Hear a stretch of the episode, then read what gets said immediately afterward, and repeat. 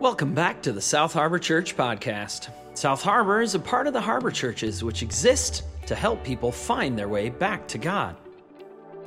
This week, our friend Hannah Stevens continues our study on the life of Jacob from our long study of Genesis as we consider who Jacob really was and how he saw himself.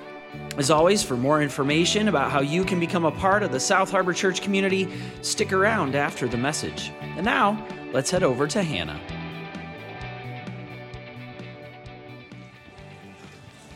My name is Hannah Stevens. I work at Western Theological Seminary, and I work with congregations um, around questions of how do they engage with people who live and work in their church's neighborhood. And I attend here with my husband and three children. Um, I'm really excited to be back with you again. We are in a series um, since January of Genesis. We've been working through the book of Genesis, and the last few weeks we've been focusing on the story of Jacob. Jacob is Abraham's grandson. Um, he is the son of Isaac, the promised child. And his story is really significant um, in the stories of the ancestors of the Hebrew people. Um, Abraham is kind of the beginning of God calling a family um, to make God's uh, promises and um, the things that he plans to do in the world. He picks this family and establishes this family to be the source of what God's going to do in the world. And when we get to Jacob, Jacob is the one that one becomes the foundation for the name for the Hebrew people and also establishes the tribe of the Hebrew people. So we're looking at this week, we're going to zoom out a little bit and look at quite a bit of text. Um, we've kind of gone a little bit slower through the Jacob story, but we're going to look at some bigger themes that we see in this story.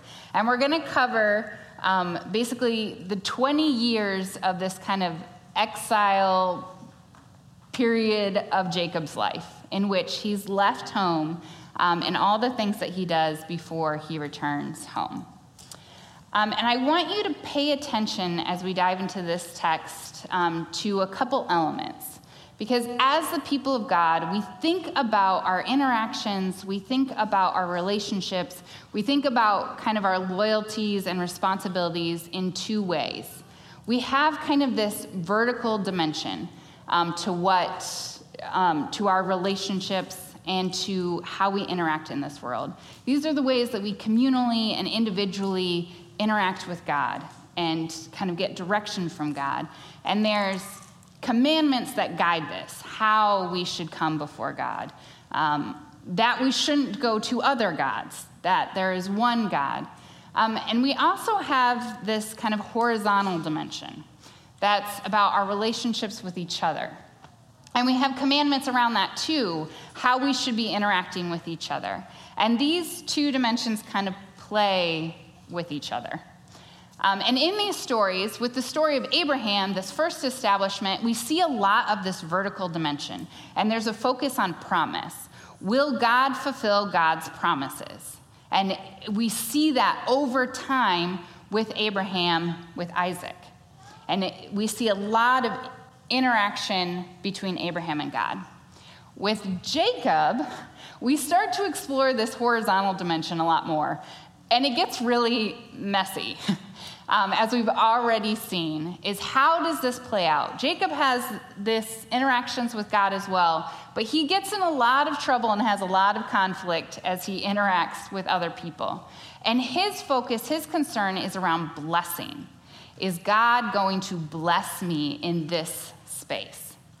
So I want you just to keep those two in mind and see as we go through this story where you see those engagements um, with Jacob kind of in this vertical dimension with God and, and all the things that are going to happen in the relationships and this dimension with other people, which Jacob struggles with a little bit. Um, so let's go to the text. We're going to pick this story up in Genesis 28. So, what has happened so far is Jacob um, has, we had this early interaction where he traded his brother's birthright um, for stew. So he gave his brother a meal, and his brother gave him his birthright, which is his portion of the inheritance. It's a significant, valuable thing that he traded for. And then he deceived his father, dressed up like his brother, to steal his blessing. And Esau is so mad that Jacob has to go on the run. And there's kind of the secondary reason that Rebecca does not want Jacob to marry one of these local women, go to my brother's house and marry one of his daughters. So there's this secondary reason to go. But the primary driving reason is because it's not safe for Jacob. Esau wants to kill Jacob. Esau is that angry, and so Jacob has to go. So he goes out on his own into the wilderness, and this is where we pick up the story. Jacob left Beersheba and set out for Haran. When he reached a certain place, he stopped for the night because the sun had set. Taking one of the stones there, he put it under his head and lay down to sleep. He had a dream in which he saw a stairway resting on the earth, with its top reaching to heaven, and the angels of God were ascending and descending on it. There, above it, stood the Lord, and he said, I am the Lord, the God of your father Abraham, and the God of Isaac. I will give you and your descendants the land on which you are lying. Your descendants will be like the dust of the earth, and you will spread out to the west and to the east, to the north and to the south. All peoples on earth will be blessed through you and your offspring. I am with you and will watch over you wherever you go. And I will bring you back to this land. I will not leave you until you've done what I have promised you. When Jacob awoke from his sleep, he thought, Surely the Lord is in this place and I was not aware of it. He was afraid and said, How awesome is this place! This is none other than the house of God. This is the gate of heaven. Early the next morning, Jacob took the stone he had placed under his head and set it up as a pillar and poured oil on top of it. He called that place Bethel, though the city used to be called Luz. Then Jacob made a vow, saying, If God will be with me and watch over me on this journey, I am taking, and will give me food to eat and clothes to wear, so that I return safely to my father's household. Then the Lord will be my God. And this stone that I have set up as a pillar will be God's house. And all of that you give me, I will give you a tenth. So I think sometimes when we read stories in Scripture, we um, don't fully grasp that this is like a human experience, right? We're like, oh yeah, that thing happened. But try to put yourself in Jacob's position for a moment. One of the things we know about Jacob is he doesn't like to be far away from the tents. He does, he's not like Esau where he likes to go out and hunt and be in the wilderness. He likes to stay close to home. And he's alone and he's in the wilderness. And he doesn't know Laban and he doesn't really know where he's off to. And that's the experience where we meet Jacob. He's at kind of his lowest point here. He's done all this conniving and trading, and like he's risked everything and may not even get any of, of what he was risking for. And that's where God shows up. That's where God meets Jacob at his kind of lowest point. And God shows up big. God makes big promises to Jacob here in the wilderness. Jacob has nothing. And God says, I am going to be with you. God offers Jacob presence. I will be with you. And God op- offers Jacob protection. I will watch over you. And then God offers Jacob a return home. I will bring you back to this land. Jacob has done nothing. Jacob has nothing. God shows up and makes these big promises to Jacob. He offers protection, he offers presence and he promises to bring him back home. And Jacob, who is ever the dealer and, you know, deal maker, um, and is a little bit overly confident about what he has to offer God, he responds with, Well, if, if you do that, God, then you'll be my God. Then, and I'll give you a tenth of what you give me back. I a little bit want to picture God being like, That's cute, Jacob. But God has nothing but grace here. And there's another thing that God is doing with Jacob in the wilderness. God is pulling back the curtain.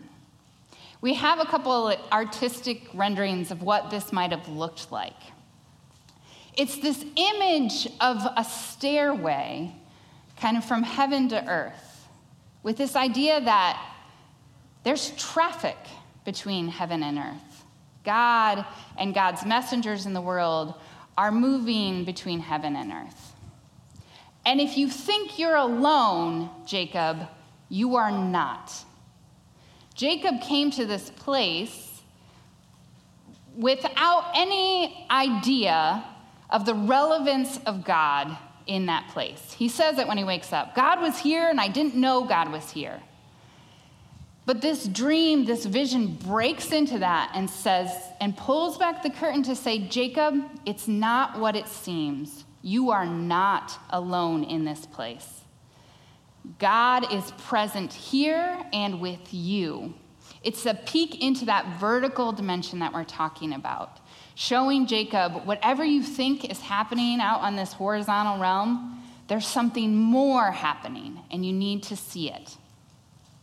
So from there, we go out with Jacob, and it seems like the things that God is saying is true.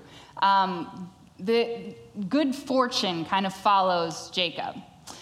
Uh, he gets to um, he, the next story that we, we see with Jacob is he gets to Haran.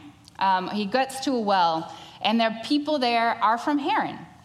And they know his uncle, they know Laban, who he's out trying to find. And not only that, wouldn't you know, Laban's daughter Rachel, she's coming with her sheep right now. And Jacob, um, again, ever confident in his abilities and his idea of what should happen now, uh, Rachel comes with her flock, and he asks, like, why, why are we waiting around here? Why aren't we, like, getting the water from the well? And apparently, there's this deal, there's this pact between the shepherd there that they all wait until they're present. They all come until they're present so that um, they can remove the stone together and take equal shares of the water. But Jacob jumps in there and moves the stone himself so he can water Rachel's flock and is like, I am a relative of yours. And she excitedly runs off to get her uncle Laban. So now Jacob goes to um, Laban's house. And a month in, they have this conversation about wages. Laban comes um, to Jacob and says, um, you don't have to work for me for free. What would you like for your wages? Now, we're in that horizontal realm, right, of interacting with other people.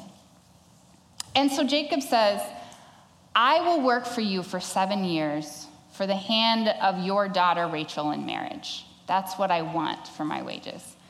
And Laban agrees. That sounds great. Um, I'd rather give her to you than someone else. Done. So Jacob works for seven years. And um, he gets to the wedding. Laban throws a big party, and then he switches the bride. And Jacob realizes that it's not Rachel that he's married, but Leah, the older sister, with weak eyes. And he confronts Laban about this. Didn't I work for you for seven years for Rachel? Why have you given me Leah in marriage? And Laban says, Well, well, um, we have this custom that we don't marry the younger daughter off before um, the older daughter. Um, Laban didn't see the need to mention this prior in any of those seven years, right? Um, but here's the deal I will give you Rachel in marriage for another seven years of work. Um, just finish out your bridal week with Leah, and then I'll give you Rachel in marriage. So some people get really excited or about or like see some justice in in like the tricker is getting tricked here. um, but again, what would that be like? to think you're marrying one person and turns out you married a different person. And now also, you're gonna owe seven more years of labor for this. It's not what you thought it was going to be. And of course, there's this irony here because uh, Jacob has already struggled with the like oldest, youngest dynamic that he's now facing again in his, in his wives. Um, and there's also this irony around like he pretended to be Esau, and now Laban has like switched his daughters as well. But he agrees. Seven more years, marries Rachel. And then we get to this point in the text in which they start having children. And this is going to be the establishment of the tribes, the Hebrew people. Um, and God is really present in this part of the story. It's actually the center part of the exile narrative. Um, we build all the way to this part from the time that Jacob gets out into the wilderness, and from when Joseph is born, Jacob turns towards home. So this is this is kind of the center of like part of the point of what Jacob is doing in this exile period is going, um, marrying his wives, and establishing the tribes through the children. And God shows up three times in um, giving Jacob a child. And during this time, uh, Leah is blessed with lots of children, and Rachel is unable to have children. And the text tells us God sees that Leah isn't loved, and he gives her a child, and another, and another. And she has these four sons and gets to this point where she stops trying to get Jacob's attention with the sons and turns towards praising God for God seeing her and giving her these children. And Rachel, she can't have kids at this point, and she gets mad at Jacob. She says, Give me a child or I will die. And Jacob is like, What do you want me to do? I'm not God. There's this conflict here, this tension here. But eventually, the text tells us God remembers Rachel, and she does have a child. And it's at that moment where Jacob starts turning towards home. He wants to go back to the land of his father. But there's conflict again because Laban does not want him to leave. Laban realizes that he's been blessed because of Jacob's presence with him, and he does not want that blessing to go with Jacob. So they have another wage dispute, um, trying to make a new agreement. And what have we learned about Laban and his ability to make agreements here? Um, but Jacob names his wages, and he says, I will take all of the speckled and spotted and striped of the livestock. Those will be mine, and all the ones that are pure white, those will be yours. And that way you'll know if I've stolen from you, because mine will all be the speckled and spotted sheep and goats, the livestock. That will be mine. That's how we'll know. Laban's like, great, deal. And then what does Laban do? He takes all of the speckled and spotted and striped of the livestock. He gives them to his sons and he sends them away on a three day journey. This is a great deal, Jacob. so, Jacob, through some means that we don't fully understand, other than to say God is with Jacob, God is protecting and looking over Jacob. He's able to make the, the livestock produce speckled and spotted and striped um, goats and sheep. He's able to kind of manipulate this. And not only that, he's able to make his flocks be the strong ones and weaken Laban's fox in the process. God is with him. And even though Laban tried to trick him out of his wages, he's still able to grow in wealth.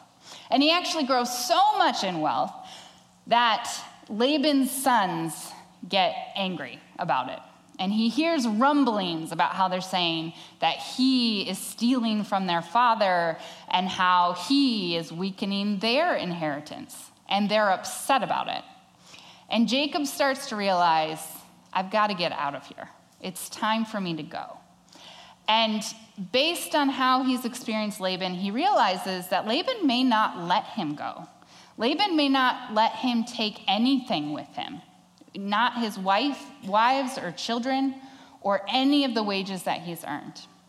And so he calls to, he sends for his wives and has them come with the kids out into the fields.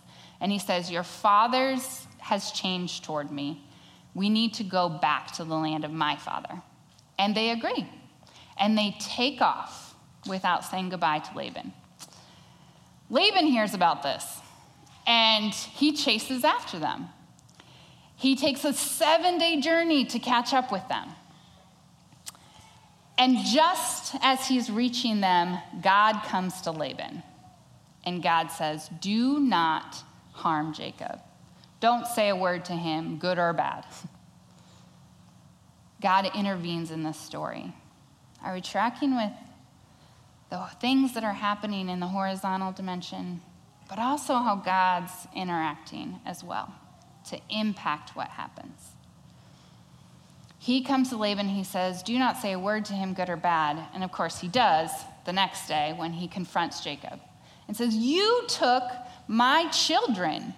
You ran off. If you had told me, I would have celebrated you. I would have sent you out with songs. But no, you run off with my kids. And everything here, this is all mine. You've run off with it. But God warned me not to harm you. But why did you take my family's gods? And the ever confident Jacob says, I didn't take your family's gods. If anyone here has it, they shall not live. Because, of course, he doesn't realize his beloved Rachel has the gods. And then we have this very funny scene. Laban is searching through the tents looking for the family gods, and Rachel is sitting on them. They're in her camel's bags, and she's sitting on them, watching her father kind of search through the tents for these gods. And she even says to him, I'm sorry I'm not rising to greet you. It's my time of the month. And it's a humorous scene. And there's a juxtaposition here between Laban's gods and Jacob's God. Because Jacob's God has just impacted this scene. Jacob's God has come to Laban and spoken to Laban. And Laban's gods are being sat on. They can be stolen, they can be lost. Jacob's God is always with him, looking out for him, keeping him, watching him, bringing him safely home. Jacob and Laban come to this kind of begrudging agreement like, you won't kill me, I won't kill you. And they part ways. And now this is the most terrifying thing for Jacob. He has to turn back home and face Esau. For 20 years, he has been gone, knowing that his brother wanted to kill him. And he has no idea what is going to happen when he meets him again. And so he sends messengers ahead to say, Esau, your brother is coming. And you know what he hears back? Esau's coming with 400 men. If you are Jacob, you are terrified. Now, forget we know how this story goes. Think about Jacob. He is looking at the faces of his wives and his young kids. He's imagining that he might be leading them to their death that they may go out and he may have to watch them be slaughtered. He is terrified. This is what we read in the text.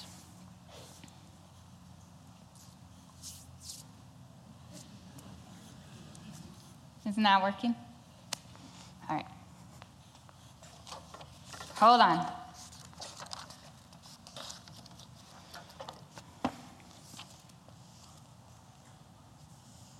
All right. In great fear and distress, this is Genesis 32, starting in 7. In great fear and distress, Jacob divided the people who were with him into two groups, and the flocks and herds and camels as well. He thought, if Esau comes and attacks one group, the group that is left may escape. Then Jacob prayed, then Jacob prayed, O God of my father Abraham, God of my father Isaac, Lord, you who said to me, Go back to your country and your relatives, and I will make you prosper. I am unworthy of all the kindness and faithfulness you have shown your servant. I had only my staff when I crossed this Jordan, but now I've become two camps. Save me, I pray, from the hand of my brother Esau for I am afraid he will come and attack me, and also the mothers with their children. But you have said, I will surely make you prosper, and will make your descendants like the sand of the sea, which cannot be counted.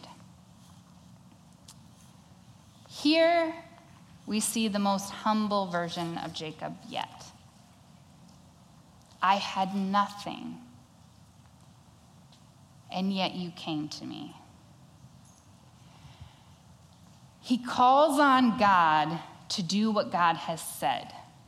And he seems to acknowledge for the first time that he is not in control of what happens next. He seems to acknowledge he cannot bargain his way out of this. He is about to face something and he needs God to act. And he calls on God to act by repeating back to God what God has said. This is a theme throughout Scripture of the people of God going to God and saying, You said you would watch over us. You made these promises. Be who you said you are. That is what Jacob does here. You told me to go back. You told me you would bring me safely to the land of my fathers. You told me you would be with me. Be what you said you would be. Do for me what you said. He comes humbly but boldly to say, I believe that this is true, show up for me. And then we have this scene. That night, Jacob got up and took his two wives, his two female servants, and his 11 sons and crossed the ford of the Jabbok. After he had sent them across the stream, he sent over all his possessions. So Jacob was left alone, and a man wrestled with him till daybreak. When the man saw that he could not overpower him, he touched the socket of Jacob's hip, so that his hip was wrenched as he wrestled with the man. Then the man said, Let me go, for it is daybreak. But Jacob replied, I will not let you go unless you bless me. The man asked him, What is your name? Jacob, he answered. Then the man said, Your name will no longer be Jacob, but Israel, because you have struggled with God and with humans and have overcome. Jacob said, Please tell me your name. But he replied, Why do you ask my name? Then he blessed him there. So Jacob called the place Peniel saying, It is because I saw God face to face, and yet my life was spared. The sun rose above him as he passed Peniel, and he was limping because of his hip. Therefore, to this day, the Israelites do not eat the tendon attached to the socket of the hip, because the socket of hip, Jacob's hip was touched near the tendon. Can we just admit that this is strange? It's a strange story there's a wrestling match between God and man, and for some reason, God can't overpower Jacob? What? And there's a lot written about this text. Um, there's a lot of speculation about who this man is. Some people wonder is it actually Esau? Is it a messenger of God? Is it a demon? Is it really God? There's a lot of just debate around what is actually happening here. For us today, we're going to take it at face value because this man, in naming Jacob, makes a statement about you have wrestled with God and with man, and you have overcome. And Jacob makes this claim I've seen God face to face, and yet I was spared. So, in some way, we're going to accept together today that Jacob encounters God and wrestles with God in this moment. And can we just talk about Jacob's persistence? You know, this, this um, character trait that we've seen throughout his whole life of going after the things that he wants and not giving up and kind of all means necessary to get what he wants. Right here, it actually seems like a good trait. He wrestles all night long. We're given an indication that this is a long time. The conversation they have is after a lot of wrestling. And Jacob hangs in there, continues to wrestle, holds on, and will not let go until he gets what he wants. We actually see this trait way back in the beginning of Jacob's story. He has this ability to look at the long term and to wait for the thing that he wants. When he makes the trade with Esau, Esau is trading for an immediate satisfaction of his hunger. Jacob doesn't actually get anything in that moment, but Jacob is valuing this future thing, and he's willing to wait for it.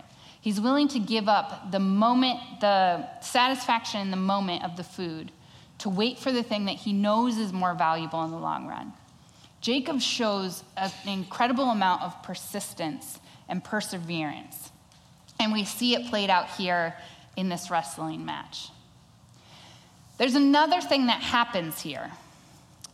Jacob, for the first time, says the statement, I am Jacob. Though he's met many people throughout this exile period, he never says his name. With a text, the narrator never has him make that statement. And we know that there's a little bit of complexity with Jacob and his name and his identity and who he is. A couple weeks ago, Pastor Tim talked about this this name that he was given because he came out grasping his brother's heel. This idea that he would be striving and grasping throughout his life, that later became associated with a deceiver as well. And when he steals the blessing from Esau, Esau says, Isn't Jacob named well? that he would do this, there's a, there's a little bit of tension here for Jacob around who he is. But this is the moment that he kind of owns up to it. I am Jacob. That is who I am. These things that people have said, the things that I've done, I am Jacob. And in that moment, God gives him a new name. As soon as he's willing to speak it, I am Jacob, he gets a new name, a new identity. Actually, you are the one that wrestles. You are the one that wrestles in this horizontal dimension and in the vertical one. You've wrestled with God, you've wrestled with man, and you've overcome.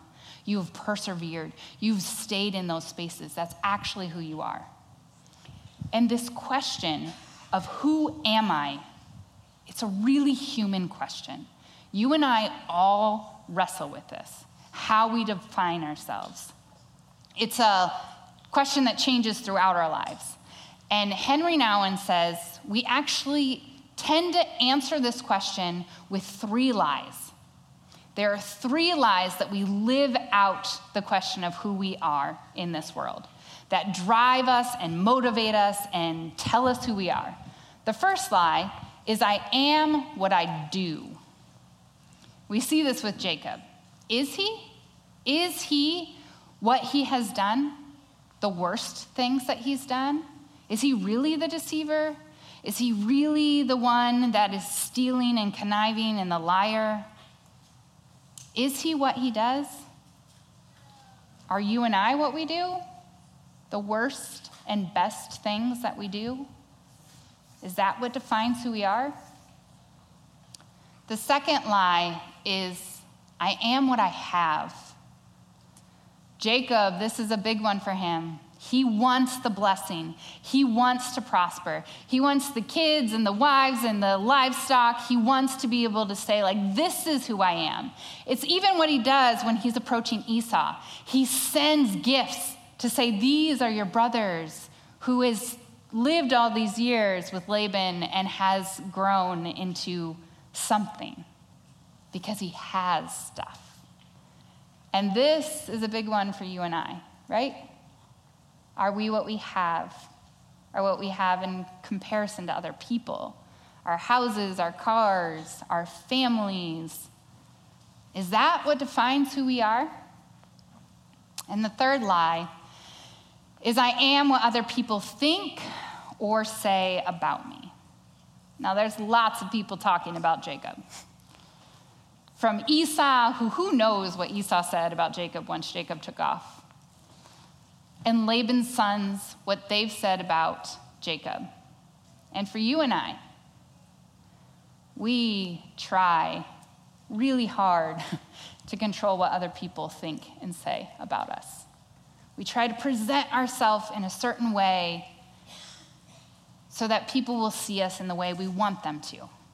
And when that gets dinged, it, that's the spaces that we feel a lot of shame when someone is not seeing us the way that we want to, or something, we didn't present ourselves the way that we want to, we feel shame because we feel like it's hit on something about who we are.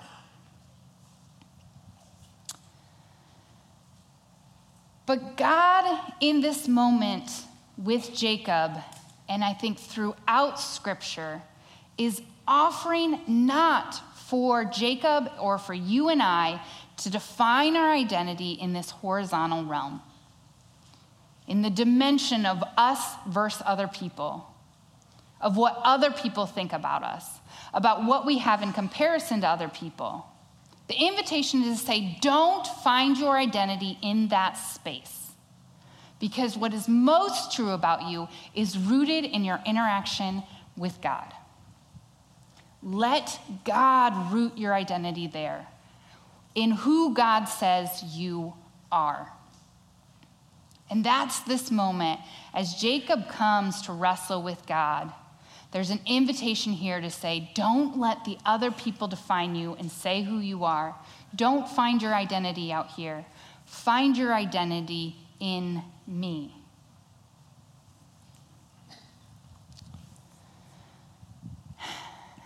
And I think the surprising offering of this text is that Jacob roots his identity in God through wrestling.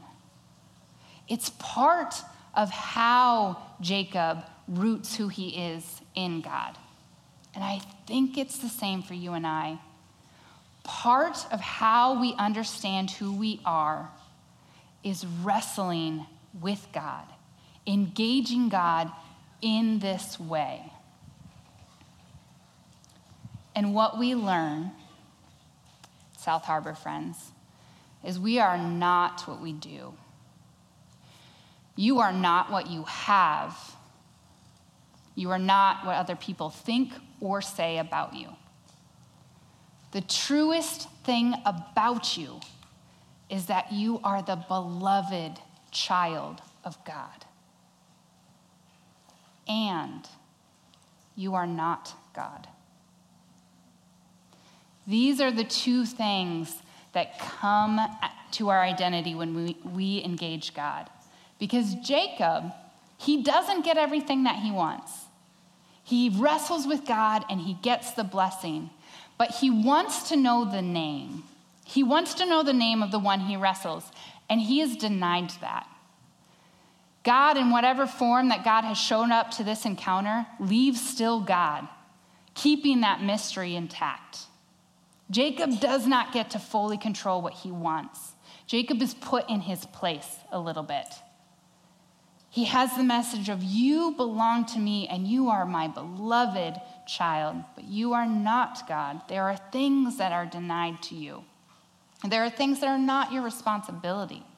And really, ever since the fall, we have had this human tendency to want to get into the place of God, to make the decisions as if we are God, to have that control, we have a really hard time submitting to who God is and letting God define for us what is good for our lives. I work with congregations. I think a lot about the church. I think a lot about um, what it means to be the church in this era of history. And there's a lot of anxiety in mainline denominations across the US. There's a lot of fear because um, the church doesn't have the role in society that it used to have. And we're seeing decline in membership and involvement, and all of that causes anxiety. And there's a whole bunch of fears um, and a whole bunch of theories about like what's going wrong and what's happening and how do we fix it. And I think there's great ideas out there. But one that I'd like to propose is that perhaps across the country, in various communities and individuals, we have stopped wrestling with God. And when I say wrestling, I don't mean you go out to the Jabbok and hope that some mysterious figure comes and physically wrestles you. But I do mean going to Scripture and engaging what is this? And what does this mean for me? And wrestling through the stories that we find there and the wisdom that we find there and letting it impact and shape and change us. And I do mean going to God and saying, God, this is who you say you are. Fulfill your promises. Be God in this space, boldly and humbly going to God. That's what I mean when I say wrestling. And the thing about wrestling with God is, in order to do it, you have to believe three things. You have to believe God is real, you have to believe God cares about the things you care about. And you have to believe that God has the power to impact our world today. And I think the reason that we do not wrestle with God is because we do not believe one or more of those things. I think we're all here because we had a moment like Jacob did in the wilderness where the curtain was pulled back and we saw, I am not alone in this place. There is a vertical dimension to reality. And we heard something along the lines of, I am with you, I am real. And I will protect you. I care about the things that you care about. And I will bring you back home. I have power in this world. We saw glimpses of it. I think that's why we're here. And then something happened in our interactions with each other and the world, and they didn't turn out the way that we want, and we just weren't so sure. So, as we've gone through this series, we've looked at a couple things. We started in week one, and we acknowledged, we said we need to acknowledge the wounds. We need to choose to forgive, and we need to stop running. And today, what I'm going to challenge you to do is to come back to wrestling with God. And I think that the way that we do that is we start with being honest about what we're not so sure about anymore.